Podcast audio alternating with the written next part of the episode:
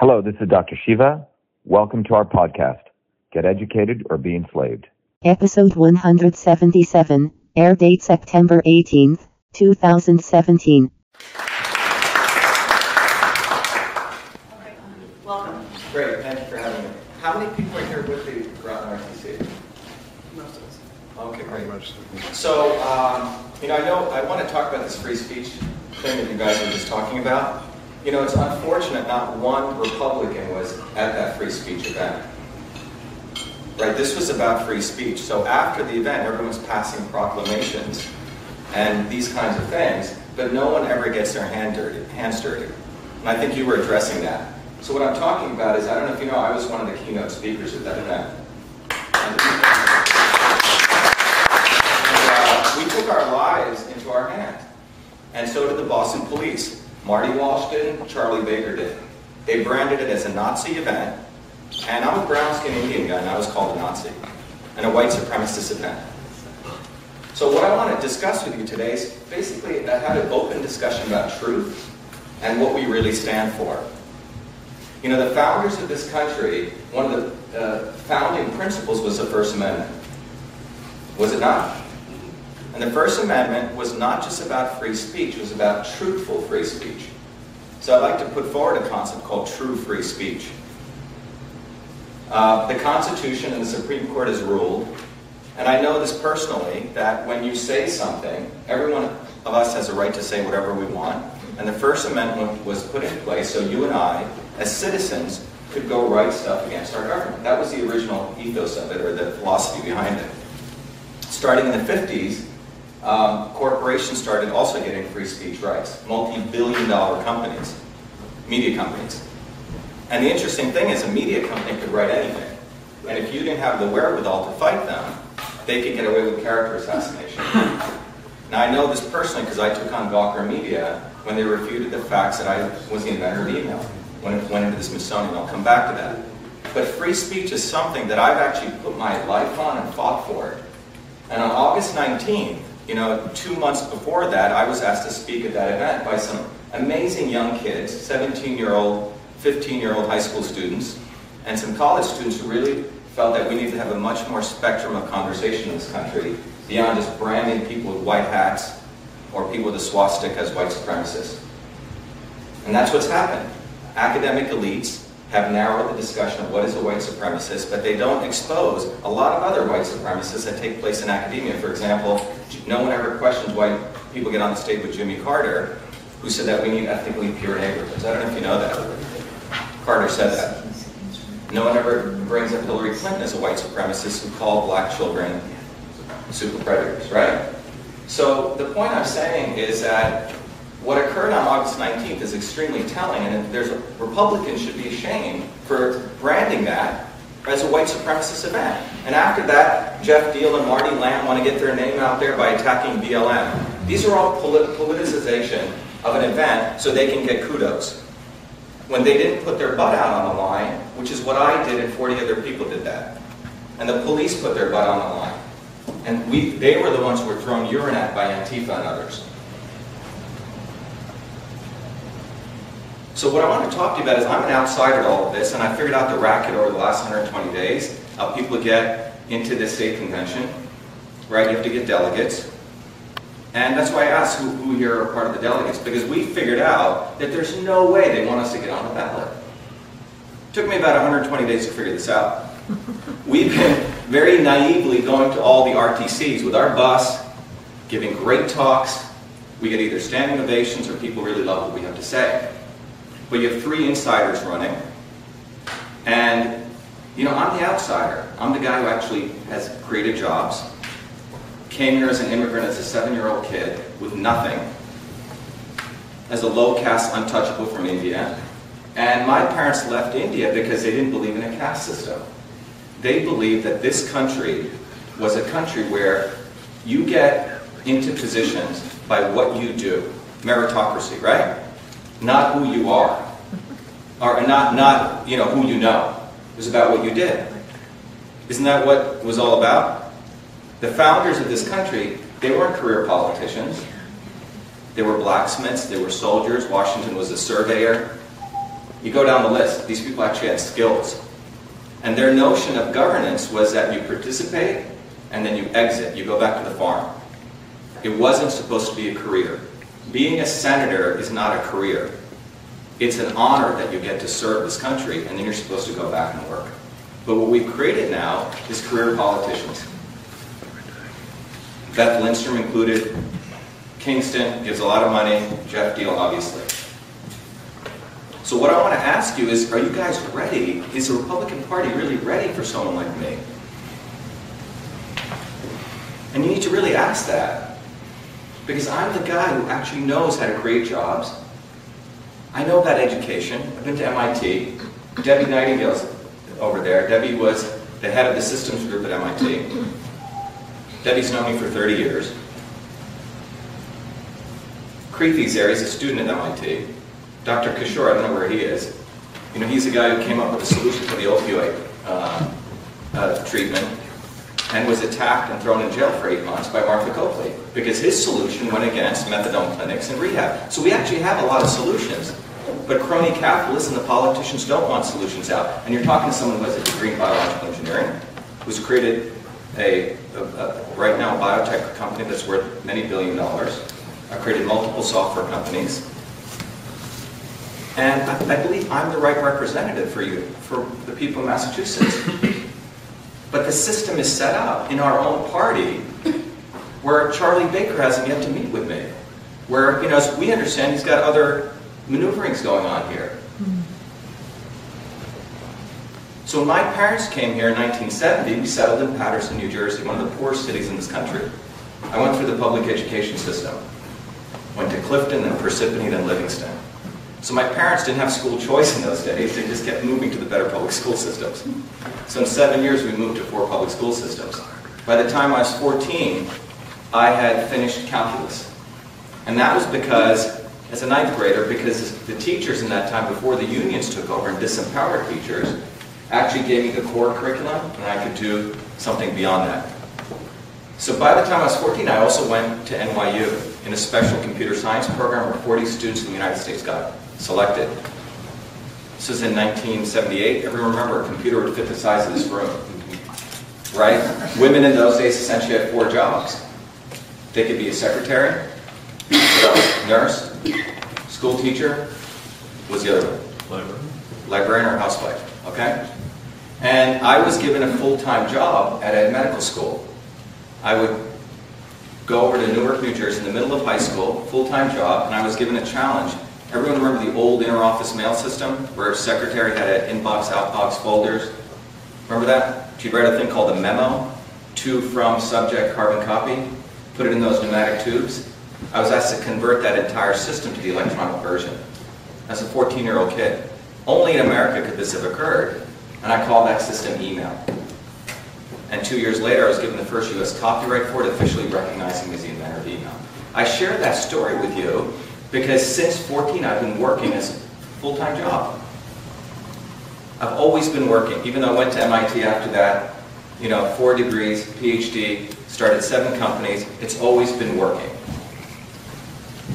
And you look at these politicians, how many of them have actually worked and actually delivered jobs, know how to fix things, know what software engineering is, know what biotech is, know what it means to hire, fire people? I would say probably none of them. So that's one part of my career. But the most important thing is I'm a fighter. And in order to be a fighter, not only do you need your tools of education, but you need to have an actual history of fighting. It's one thing for me to say it. You know, in 1981, uh, when I came to MIT, you'll actually see pictures. If you go to my website, shivaforsenate.com, and go to the About Shiva page, you'll see me, I was a kid who burned the South African flag on the steps of MIT, because MIT had investments in South Africa. Remember, South Africa was apartheid in those days. Right? So this was liberal hypocrisy, an institution investing in South African apartheid. I was the one to organize the food service workers and make sure they got better wages. I was the one to make sure more poor whites, poor women got into MIT. These are all, and you can go look at it, it's documented. During my PhD graduation, I was a student who took up assignments at US out of Iraq because I didn't believe it was appropriate for you know, our soldiers to be fighting a war that was essentially making few people wealthy. It was essentially a war had nothing to do with protecting our freedom. So that's as a young kid. In 2007, after I got my PhD, I went to India on a Fulbright. Everyone know what a Fulbright is? You get to do research. And after I was leaving India, I was uh, nominated by the Prime Minister of India to run the largest innovation center. Huge prestigious appointment, uh, highest level scientist position, get a huge bungalow in Delhi. I took that position on because I said, hey, let me help India out. And within six months, I figured out the racket. There's massive corruption in this institution. I could have just sat quietly there, treated like royalty. Instead, I wrote a report which exposed the corruption in India. And after death threats, I had to leave India now.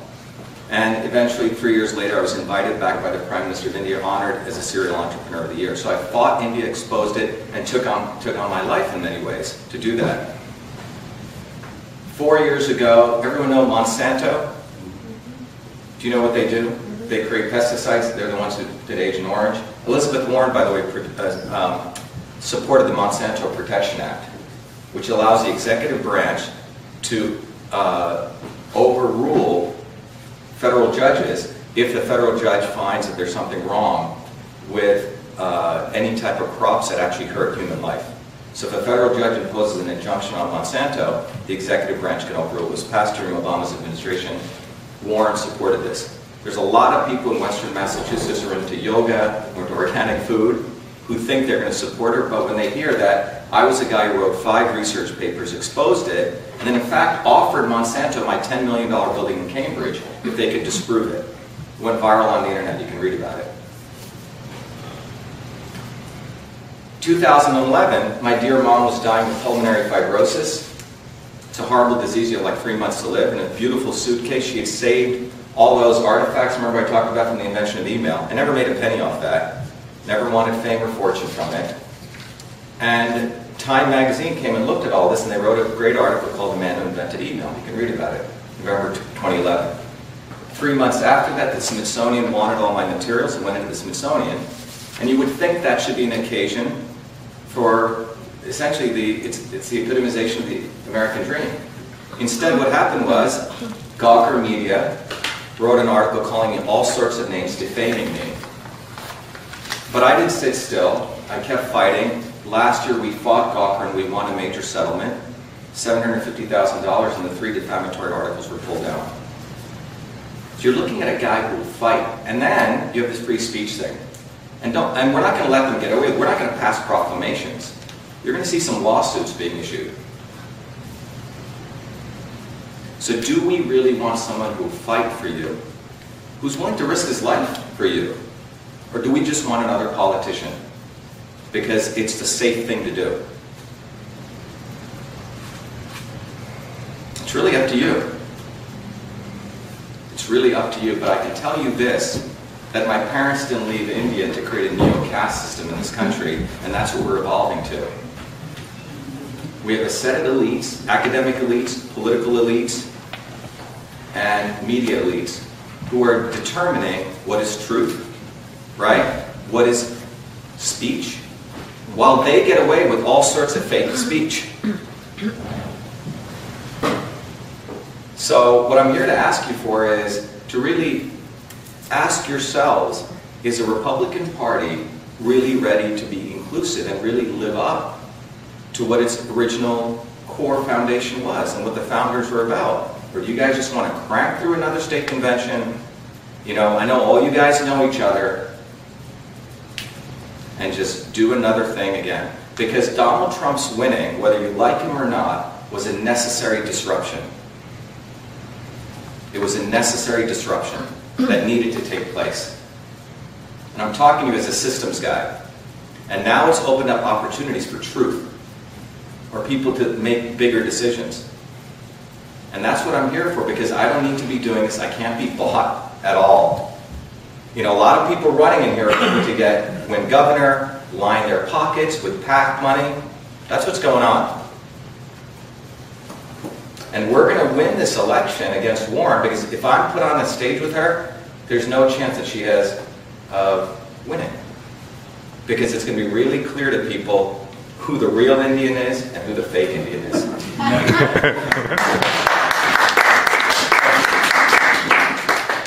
Any questions? Yeah. Let's talk about a few issues. Okay, uh, for example, health care. Do you believe that we should be going towards a Medicare for all or whatever uh, Single payer. single payer type system? Uh, There's actually conservatives that are talking about this now uh, as a viable alternative, and that we should be the ones framing that as opposed to letting the Democrats frame it. What do you think about that? Yeah, so I, so there's three things, you know, I want to talk about real health, real education, real jobs. Let's talk about healthcare. So you, you used the word healthcare, right? Let's, before I answer that, let's really define what healthcare is. We have this, no one ever has questioned what is healthcare. What we really have right now, to be precise about it, is not health care.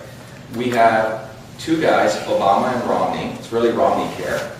What it actually created was a front end for insurance companies to get a captive audience. Obamacare slash Romney Care is basically supports big insurance. I don't know if you guys really look at this. It has nothing to do with health. What it has done is made each one of us forced to get insurance. And that insurance, if you actually go read it mm-hmm. very carefully, how insurance companies operate, insurance companies have created big drug buying deals with big pharma and also big services deals with big hospitals. So we now have actually big insurance, big pharma, and big hospitals all in a triangle of collusion. It has nothing to do with health. What it has to do is a different a form of health care called crisis management. The modern healthcare system actually came out of war, came out of the Crimean War, when if you trace uh, the history of Florence Nightingale, she wasn't a nurse. The men have done a great job in reducing her to just being a nurse. Florence Nightingale was actually a, a member of the Royal Society of Statistics. She was the first person who did big data. She was the first person to put together the fact that soldiers were not dying because of being shot on the battlefield, but because when they came to the hospital, they, there was no care. So she's the one who created the whole concept of hygiene. She created, she had this vision, a 200-year vision, that if we created hospitals where people were taken care of, you'd have clinical research, etc. So, the, and, and the goal was to put that soldier back on the battlefield after they've been shot. Okay? So what we have now is a form of health care which is about crisis management. It's about after you get a chronic disease, after you get into a catastrophe, then I'm going to give you knives, which is invasive, or drugs. Right? So let's just frame that. that. And no one discusses this, and I can because I've been pursuing health and doing research in health. Believe it or not, since I was about seven years old, my grandmother was a traditional medical healer in India, practicing traditional systems of Indian medicine, where she could understand what was going on in your body by observing your face, using non-invasive methods. That's what led me in my journey to do medical research. So I know this at a very, I don't need consultants to tell me this. So when we want to look at healthcare, we all have to understand that we don't have healthcare. We have insurance care that's based on crisis management. So whether we put in, you know, universal medical care or universal health care, what it's really going to fundamentally do is make big insurance or, you know, big pharma richer and big hospitals wealthier. So what's your answer? The answer is you've got to focus on two aspects here. One is you have to look at prevention. First of all, we need to re we need to have a whole holistic plan to this. We need to go in and we need to recognize that 80% uh, of the payouts that healthcare companies do is for chronic disease, many of them which can be prevented. For example, type 2 diabetes. With proper nutrition, proper diet, proper exercise, which people need to learn at, at, you know, at a much earlier age. Much, much earlier. You need to have much more broader support for an entrepreneurial insurance model where insurance companies, for example, could exist that can offer a whole array of preventative services, and then you can get crisis management as you need. Okay? And those crisis management can also be converted to other types of policies, like an insurance policy or an investment model. And this is not new, it's been out there. So that's what we should be incenting, and that's what the policy should incent. Number one, prevention. I don't know if you, do you know how many people practice yoga now in the United States? Anyone know? Yes. 36 million people. Functional foods is going to be a $270 billion industry. Um, Elon Musk's uh, brother, uh, should, he's started a whole organization called Eat.org, where the eating food is uh, $4.6 trillion industry, which is nearly the level of our national budget. We, have, we don't even know how to eat right. 46% obesity in the United States. No one addresses this. All the attention is on Obamacare, Romney care. These things aren't going to solve health, guys. Like, so the Republicans and Democrats come up with issues that have nothing to do with the real issue, except creating these two sides, but don't address the core issues. We need to address, and it starts with education, we need to address prevention. Crisis management, we should have a whole array of choice on where you can get that from. And that's how we actually address healthcare. Let me move on to, if you don't mind. No, go ahead, I, Yeah, I, I'm not, I'm not, I'm not a total believer yet, but go on to your other, uh, On what? On prevention? yeah, I mean, you're, because there's gotta be a big brother that tells people how to do this stuff. No. Who's gonna be the big brother? No, you don't need Big Brother. You, you, entre- you make it much more innovative. You make it much more entrepreneurial. Right now, it is Big Brother. Well, how are you gonna, how are you Now it's all incentivize, how are you gonna incentivize, hate that word, but sort of That's a fits. good, that's a fair word. Okay. It's a good word, yeah. Okay. Uh, entrepreneurs who are looking for a return on their investment to, to support this. I understand how you get money into the insurance business. Well, so, so do you agree there's two parts of healthcare? There's crisis management care and there's preventative care. There's not just, if you're defining healthcare as after you get sick, which is what the current model is. Well, I, I, I look at healthcare as a duality as well, it may be a little different. Okay? I believe that you have a, from an insurance point of view, you have things that are truly accidental and fortuitous that make sense to insure. Okay? Uh, Catastrophic, somebody gets in a car accident, cancer, some of these things that maybe, yes, in a, the law of large numbers, you can predict, but for an individual, you can't, okay? So that's one aspect of healthcare. The other aspect of healthcare is the lower level, the everyday level. That's really non-insurable. Insurers is very inefficient dealing with diet. It's very inefficient dealing with routine, uh, annual phy- physicals, and this kind of stuff, because it's just dollar for dollar. It doesn't work as insurance. So to me, that's how you would, would approach. Well, let's just take what you just said. If you want me to, so, so if you take what you just said, right? Yeah. Right now, right, we don't have competition among insurance companies, right? No. Exactly. So if you made insurance Between companies. states. No, no, I don't agree with you. They What- took- what's- Between states, they took it, the competition. That's what I'm out. saying. It needs to go back. It needs to between go back. You states. don't, you, you have. a- I'm you're- sorry, but that's just nonsense. We Well, no, don't it's have, we don't have competition between insurance companies? No, not, not between states. No, we That's don't. true, we don't. That's what I'm trying to between say. states. Okay, if that's what you're saying. Right, within a state, it's a captive audience that you have. It's like, what, what other business has that? You know, it's like saying there's gonna be three companies in a particular biotech field. That doesn't happen in any other industry. It's a racket. Well, it's, it's a racket because of the McCarran-Ferguson Act that Well, was passed. but but the reality is, is. but the reality is there's many other innovative models for doing insurance. And I can share some of them with you if you want right now or offline. But the reality is there's two types of healthcare. You're absolutely right, right? You cannot motivate people to be healthy. The reason I brought up the 36 million people who do yoga right now, because people are recognizing that their primary care physician, by the way, we've lost around 150,000 primary care, care physicians. My sister went to Harvard Medical School. She, she can't afford to be a doctor, she Right. says, because of the regulation, Yeah. right? So everyone joins the big hospitals. So when you, when you, when you look at the reality of where you you used to get health care was you used to see your doctor, he used to observe you, look at you. Now he's on the type, you know, computer typing. This is a ground level reality.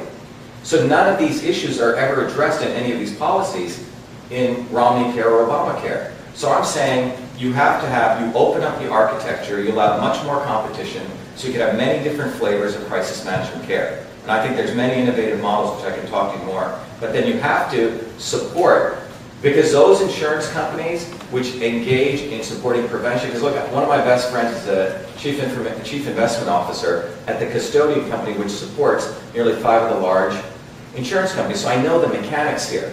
when you pr- pay your, pay your premium, it never goes to the insurance company. It goes to a custodian company. They pool together all that money and they do investments of that. Now, their cost, so they're making X amount of dollars from all those investments. The payouts are three things. In three buckets, you can look at obviously, separate from operations costs.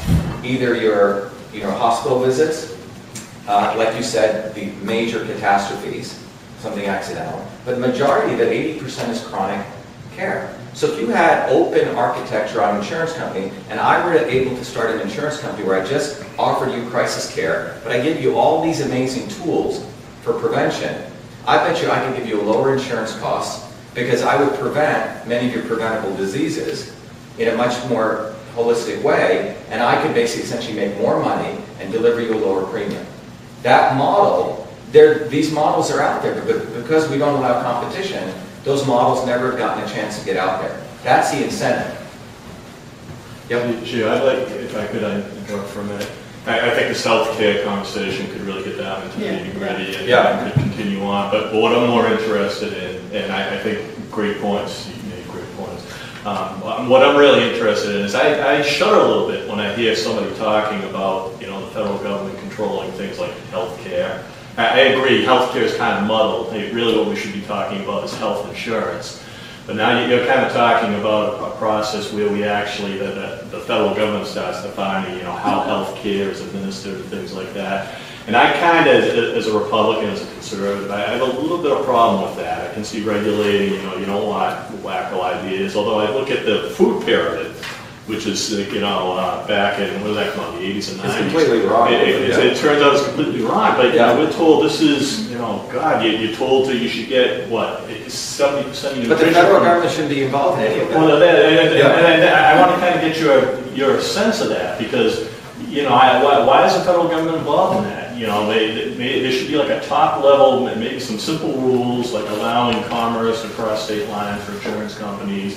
And, you know, I, I think the, um, the uninsurables, uh, people with cancer and things like that, you know, there needs to be some type of safety net for those people. But beyond that, let the private market, you know, sort it out and go after antitrust issues or where people are getting screwed. Maybe the federal government should do that. That's where I see it as, and I, I don't, I'm, I'm not hearing that. I'm, I'm hearing Well, that we well, well, first all, you gotta understand, what you're talking about is what I'm saying. But if you start looking in the 1970s, pharma companies and big hospitals started getting involved in policymaking. Go look at the history of that, starting around Carter's era. No, I understand that. Right, but what that has, ex- what that has resulted in is big pharma and big hospitals dictating policy. That, the outcome of that is Romney Care slash Obamacare. That's what we have today. So how do we stop that? Do we want to stop that, or do we just continue making Well- this bigger bottle? Do we, do we expand the, the? Well, no, there's nothing to expand. The reason I gave the yoga example is that's occurred by everyday people figuring out what's right for them. Mm-hmm. There's no regulation of yoga. Regulation of nutritional supplements, there's none of that. People are figuring things out for themselves. And I'm saying those are good things. That's what should be incented. Those behavior things is what we should incentivize. What we have right now is big insurance and bureaucracy, which has created a modern healthcare system.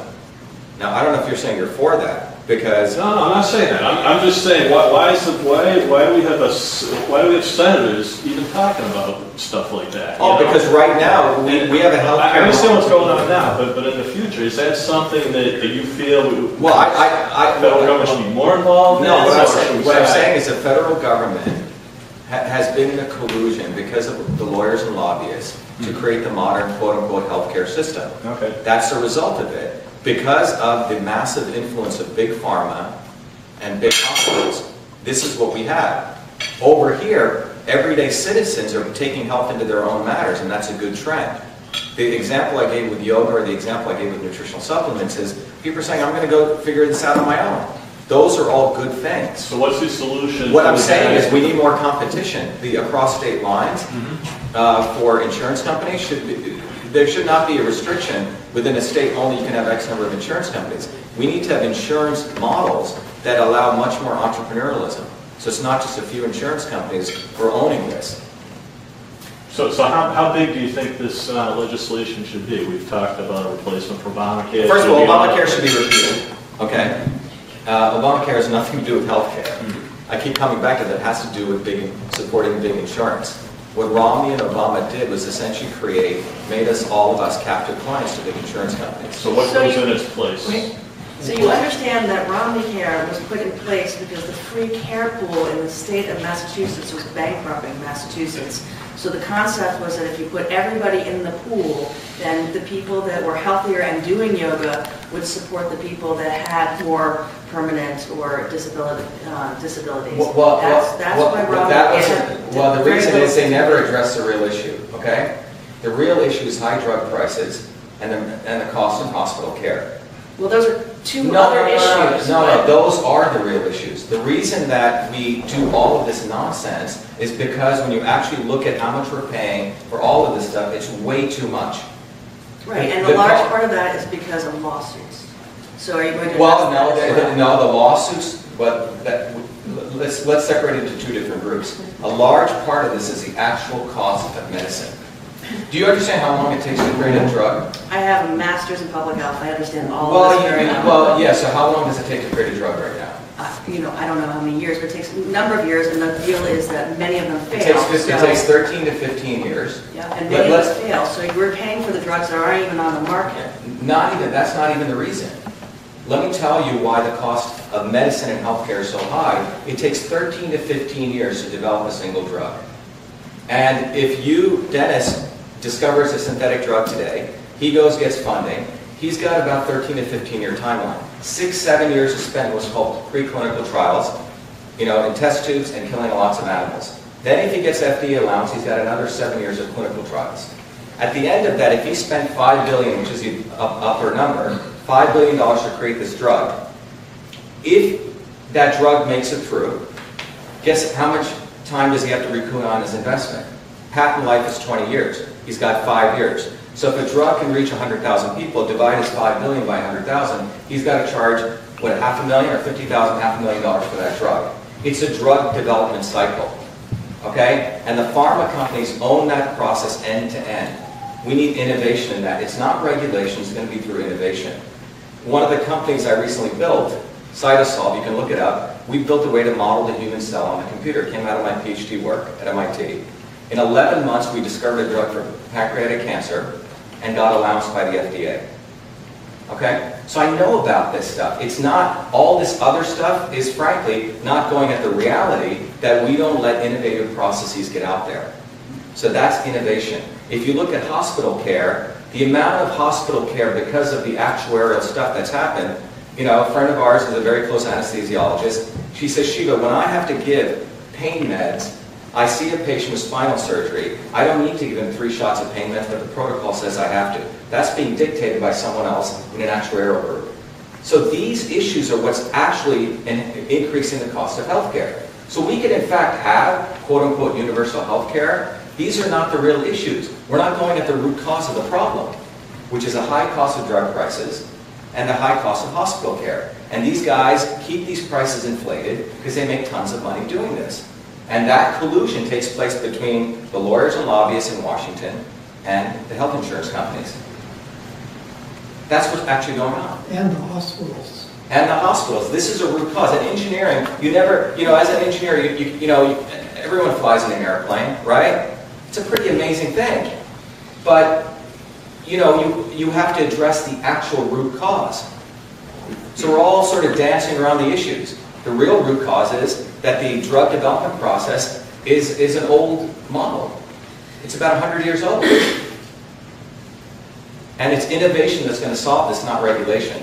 Okay, so you said earlier that you're against single-payer health care, but the argument that the left is starting to play, and has for a while, is that everybody has a right to health care and therefore the government must provide it. I don't believe that's true, though. I think people have the right to liberty and freedom, those things. I don't think people have a right to health care. That's not a right. Okay, so what how do we you, have how do the you right make, to how do you make, choice. how do you make the case to a state full of liberals that, Don't- that healthcare is Well, right? well, the, look, we talked to a lot of liberals. You know, I was on the phone with a donor who loves Elizabeth Warren. After you heard, heard what I had to say, they donated us a thousand bucks.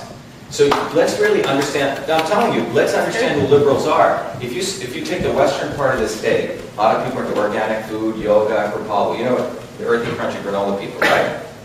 You know what I'm talking about, right? Yeah. Well, those people, the arguments that I make, they say, what? Elizabeth Warren voted for the Monsanto Protection Act? Because they know what healthcare is. Because we know that glyphosate causes fatty liver disease. So you, what I'm saying is we need to expand what we mean by health care. There's a lot of smart people in the state. They're not just, you know, looking at single payer this, they, they're looking at healthcare. The 2.3 million unenrolled people, 1 million people are independents, right? Mm-hmm. There's a set of Democrats who frankly don't like Elizabeth Warren. At least 40% of them we know from the recent polls. Those people are going to be attracted to my candidacy because I'm, you can't bucket me left or right or liberal or conservative. I'm going to talk about it in a very rational way. So when you, when you take health care to those people, when you say, hey, you know what, Elizabeth Warren voted for the Monsanto Protection Act, what do you think about that? They go, what do you mean? Oh, you know what, she was against GMO labeling. Really? Those are issues conservatives, quote unquote conservatives, Republicans don't even know how to talk about. At the same time, I'm also against the Paris Accords, and I've been able to convince those people why the Paris Accords had nothing to do with you know, stopping pollution. So that's what I'm able to articulate. That's why whole sets of liberals and independents are going to support my candidacy, because they're not going to support a typical Republican candidate. Does anybody else have any non-healthcare related? So, um, you made some statements right at the beginning. Uh, one was that, um, well, one of your questions is, is the Republican up, Republican Party up to somebody like you as a vote, voting? Um, uh, this Republican Party is up to change, um, in this town. Um, we, um, are one of the few that have a rep that's Republican, although these days it doesn't matter if it's Republican only. But, um, the year before you were in Boston on the Common in the bandstand, I was there reading scripture for 91 hours, from beginning to I end. So my battle is a little bit different than yours, but it doesn't mean that some of us aren't brave. That's the first thing. And the second thing is you mentioned something about Black Lives Matter and how Geoff Diehl um, just labeled Black Lives Matter, but I don't agree with that unless you want to expand on what you were saying about your competitor, Geoff Diehl. What, what, what are you talking about? You said. that you- Well, they, they're you trying to pass a resolution saying Black Lives Matter is a hate group also. It is. Well, here's the thing, right? And so it- Antifa so a it's. Antifa. Antifa is a hate group, Yeah, okay? it is. Um, I think That- That's we- just my opinion. Well, what I'm saying is, who is this benefiting labeling all these things? It's, it's benefiting who? Geoff Diehl, so he can act as though he's fighting? No, it actually, it actually Well, benefits. why are we labeling It benefits the individual citizen of America because if there's an organization that's known for violence, we have to identify the organization so that the police are not supporting that organization. Like in California, they let the Antifa go through and beat up the people who are speaking free speech. So it's very important that we label appropriately a violent group. And the Charlottesville issue, um, those people, I don't agree with the white supremacists, but they have a right to free speech. Those people from Antifa and Black Lives Matter came with bats, clubs, weapons. In Boston, they were smart. They searched everybody for weapons. Unfortunately, they kept them so far away from you, you couldn't even hear you speak because there was a, but, but there was no Right, violence. but what I'm trying to say is, you know, 20 years ago, you used to be able, without a permit, go into Harvard Square, Mm-hmm. put up your soapbox, and you used to be able to speak. Okay? So we have a set of people now dictating to other people that by labeling people that they know better. You see, this is a very, let me, Shiva, let me, let me. just- Shiva, if you- No, no, but let me finish, let me I finish. just wanna No, I want to make this one point. Let me just finish my point. Once you start people labeling things, look, I, I'm attacking the academic elites, and I'm a person of color who has a lot to quote unquote lose in this. You, you're saying these people with these hats, with these two holes in them, and these people have a swastika, by the way, which is an Indian symbol, are white supremacists. Okay, so. I did that- not say that. Well, no, no, no, I'm saying that's Yeah, what I- certain people want to do. Geoff Diehl did not, did, Well, did well, not well, say I don't know what. Geoff Diehl wants to He do did because he's an opportunist, okay? I disagree. Well, that's your disagreement. right. But my point is, the reality is that you, to label people denies people the ability for them to make their own minds up. Okay? Because this is assuming someone's doing Heil Hitler over here, someone's doing a swastika over here, that I as a citizen don't have the intelligence to figure that out. In the old days, someone put out a soapbox, and if they did that, you just walked by them. You didn't throw acid on them. You didn't throw urine at them. You just walked by. And so if we're starting to create a society now where we start labeling people, which could be, by the way, good to people of people of color, so you don't have, but you're creating a certain society which is based on going down to the lowest common denominator, which is not trusting people's ability to make their own decisions. I have, I just have a comment back. One more Yeah. comment, and I need to move on, Yeah, and then that's we need okay. to move on. Yeah. So, um, Shiva, if you had been in Boston, because you took your permit out in July and the Charlottesville incident happened after that, so, um, if you. I didn't take out the permit, but Well, I was the, the other person did, yeah. Yeah. So if you had been, if the Charlottesville incident had not happened, what happened in Boston with the blockage and the weapons, uh, that would, that would have been completely different. Everybody would have been up close to the bandstand, that would be a non-issue. And sometimes a terrorist group, Shiva, does need to be labeled. Well, I don't know what you're saying, because it seems like, I don't know what you're saying, because the press was not allowed in there, okay? That's right. 40 of us were in there. I'm just Okay. saying. Right. No, no, no, if it was wait, a wait, month- wait. right. You are basically defending the state's right to over, for under certain conditions, that's what you're heading towards. No. That's a form of fascism. No, you are Because putting you're- words in the my press mouth. was You- not You allowed are in. putting, what I, for the record, Okay. I did not say that. Okay, Carrie, What- I'm moving what I on. said- I'm not is- sure what you're saying then. I'm saying that there was no violence in Boston like there was in Charlottesville, and I'm saying if you had had your event prior to the Charlottesville event, what happened about free speech in Boston would not have been the same. The, the hundreds of people, that Maybe, but the point is, that's where you test the Constitution, okay, under those circumstances. And what you're saying is, well, we should forgive them under this condition. Forgive And who? that's what I, Forgive who? The Boston that, police? no, not Boston Police did their Forgive job. who? Marty who? Walsh and the Oh, I don't administration. forgive them, they incited the violence. Right, in fact, he Absolutely. marched with them. Yeah, Oh, Yeah. yeah, but anyway. Yeah. Okay, so I, just uh, different topics, I'm just gonna fire a few at you. Um, Immigration, what, you know, what's your position on that, specifically illegal immigration? Um, Abortion, what's your, what are your views on that? Um, And uh, the Second Amendment, uh, what are your views on the Second? Yeah, so let's take, let's take each one. So I want to also add a fourth one to that, which is the right to communication, okay, which is part of the Second Amendment. So first one, look, I came here as a legal immigrant. My parents came here first. My dad came here first. We had to wait a year, and then we came.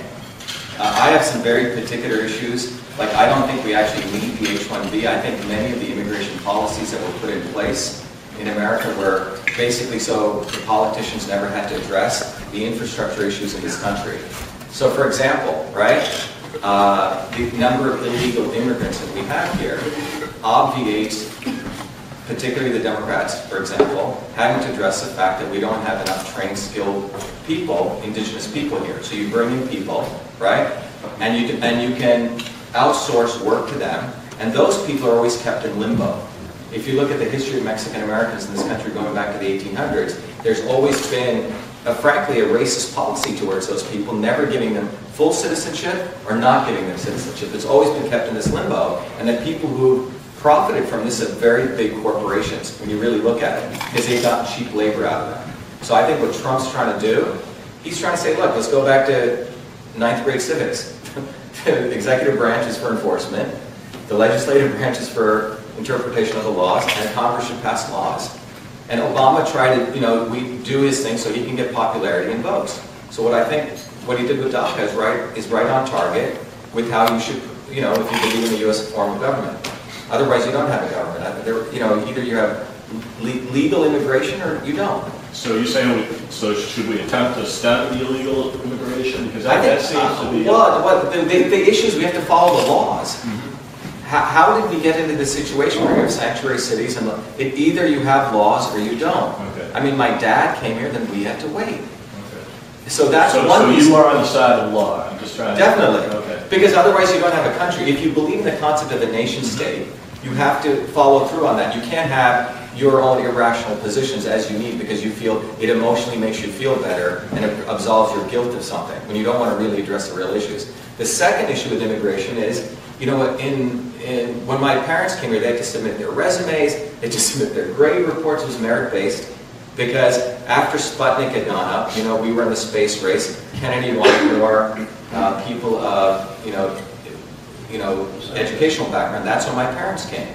Now, it's an interesting phenomenon. I'm going to argue for something which may seem counterintuitive. In many ways, I would, I would argue what was done there was a policy of expediency and it never addressed building up the educational infrastructure of this country. So what happened was India got brain drained of two million some of the best people. India ended up having a dynastic government, a very corrupt government, because you removed the best minds. So I could argue that it would have been good that my parents did not come, if this makes any sense. Because had they not come, maybe they would have stayed there and fixed their own government. What we do is we don't fix the infrastructure of this country and we put band-aid solutions on it. Right? That's what really goes on. And later we can say it was good, but it really isn't good when you look at it, even if you want to look at it from a global perspective. One could argue had smart people like my parents stayed in India, maybe they would have participated in the electoral process. A guy like Modi would have come in even, you know, 30, 40 years ago. So I have a very different view of this. You know, I, I can almost look at it in a very objective way. Um, so, so that's on that Sec Second Amendment. It's the foundations of the Constitution. You know, but you know, if you believe the pen is mightier than the sword, if, if the Second Amendment is a sword, there's something more important which we've all forgotten has actually gotten decimated. It's the right to free communication. Um, I don't know if you know the Postal Service, when it was created, in my view, it's as important as the Second Amendment. When it got created by Franklin and others, the goal was that I could send you a piece of communication at the lowest cost, or anyone could, without any government intervention. In fact, if someone intervened with the postal communications, 20 years life sen uh, sentence in prison. You know that, right? The Office of Inspector General got set up for that. When email came, 78 to 92, you know, primarily email was used in the inter-office environment. If you remember, remember we had like Lotus Notes, and you didn't need the internet per se. You don't need the at symbol, etc. Um, after 92, 93, when the web came, email became a consumer application. In 1997, email volume overtook postal mail volume. I met with the Postal Service then because I was running a different company for email, and I said, you guys should create a public service for email. Why? Because what happened was, as Hotmail, Yahoo, Gmail, all these companies came, most of us got free email accounts. I'm sure everyone here has a free email account. Most people don't read their privacy statements. Um, they own your email. I don't know if you know that. Does everyone know that? Yeah, Yeah. we know it. Yeah, either you have your own server, that's why Hillary got her own server, okay? So, so we're heading into the haves and have-nots, because the have-nots are people who don't have their own server, and the haves are, so what we have now is following 1997, all of our emails being watched, and, you know, we don't own communication. Up until 1970, 60% of the mail communication was political communication. Right, so the founders of this country knew that communication was as important as the Second Amendment. And what we have now, we've decimated that. And so I have solutions for that. You know, there's some incredible solutions called uh, mesh networks. Telcos essentially own your email too. So we've got to forget it. In concomitant with the Second Amendment is what's happened to our communications. And there's technology innovations which can resolve that. And then, So- yeah, So good point on the. I, I can talk more about that. What the, But, but, so Second Amendment, uh, but just back to Second Amendment. Uh, I- I- ownership of guns, do you? Yeah, look, any most of gun owners- Constitutional carry for the whole country? Yeah, look, my view is most gun owners are hunters who are very responsible, you know, and, eh, you know, t- most of the places where they put in these hard gun laws, there's no correlation between that and the reduction in violence, right, like Chicago or Illinois, for example. So I'm a big supporter of the Second Amendment, Okay. fu- fully. All right. Um, And and then the last one was uh, abortion, where where do you stand So here's my, I I have a PhD in biology, Mm-hmm. and I'm just going to say this one statement on it, but it's pretty clear that life begins at conception. It's a biological fact, period. All right. And so, you know, I don't know what more you want me to say on it. It's, it's, Well, life do you begins- support, so do you Well, so here's my view. choose to end that Well, life? he- here's my view on this, okay? That uh, a, a, a woman, when people are making this decision, they've always made it one decision. I'm saying there's two lives involved here, whether people like to accept it or not, on the left or the right. Mhm. There's two lives because it's the epithelial forms around this, you know, embryo. It is another life form. and it's living independent, except for that umbilical cord, right? It is still its own life form because of the, this nature of biology. Amen. Period, right? So my view is that this is a decision that should not be taken lightly. Oh, it's just, it's, it's, a, it's not a life form. It is a life form. And I think it's a decision um, that I can't make for anyone. But in my view, you know, it is a, it is a separate standing life form. Okay, so there's a petition that's just starting to uh, amend the Constitution to say that the Constitution does not require public funding for abortion. So if that got to the legislature, you were the I don't believe that we should be, I, I don't think this should be publicly funded. Okay, Yeah. good. Mark? Paul took my thunder on one of the issues. So, uh, uh, but I do, I do have a question. I, I, I've been reading a little bit lately about, uh, s- some of these, some of these high-tech companies like Google and, and Facebook now have literally grown so large and so massive. and They They're have dangerous. controlling Yeah. such, such vast quantities of information and content out there. Um, that they really, they really established monopolies on, on this. And now, and now people out in, uh, Silicon Valley, out in California, are now making judgment calls on content. People that are posting certain types of messages, certain types of speech, they're basically making, you know, you know, deleting. I, I read somewhere recently that, you know, that, that uh, Google's deleting over a million items a day on, on- of content, you know, just on, on their own judgment call. They, they- they're, they're now controlling, you know, what, what the masses see in terms of the content. And, you know, I've started to see a little bit about, uh, um, some are arguing that these companies have really gotten too big and antitrust laws should be, should be used to try to break these companies up.